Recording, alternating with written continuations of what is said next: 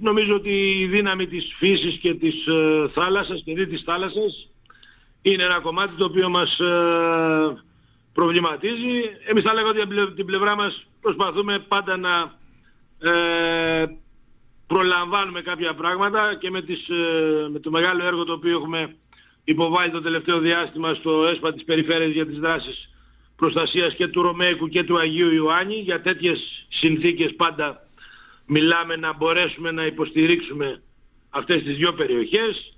Ο Ρωμαϊκός δέχεται μεγάλη πίεση. Ε, θα, θα, θα έχουμε, δηλαδή, το, οι επόμενες ώρες θα είναι δύσκολες για το Ρωμαϊκό ναι. να μπορέσει να αντέξει το τυχείο για άλλη μια φορά.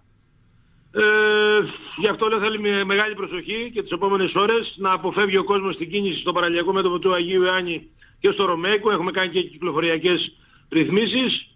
Και από εκεί πέρα θα περιμένουμε να εκτονωθεί το φαινόμενο για να περάσουμε στις καταγραφές και στις αποκαταστάσεις.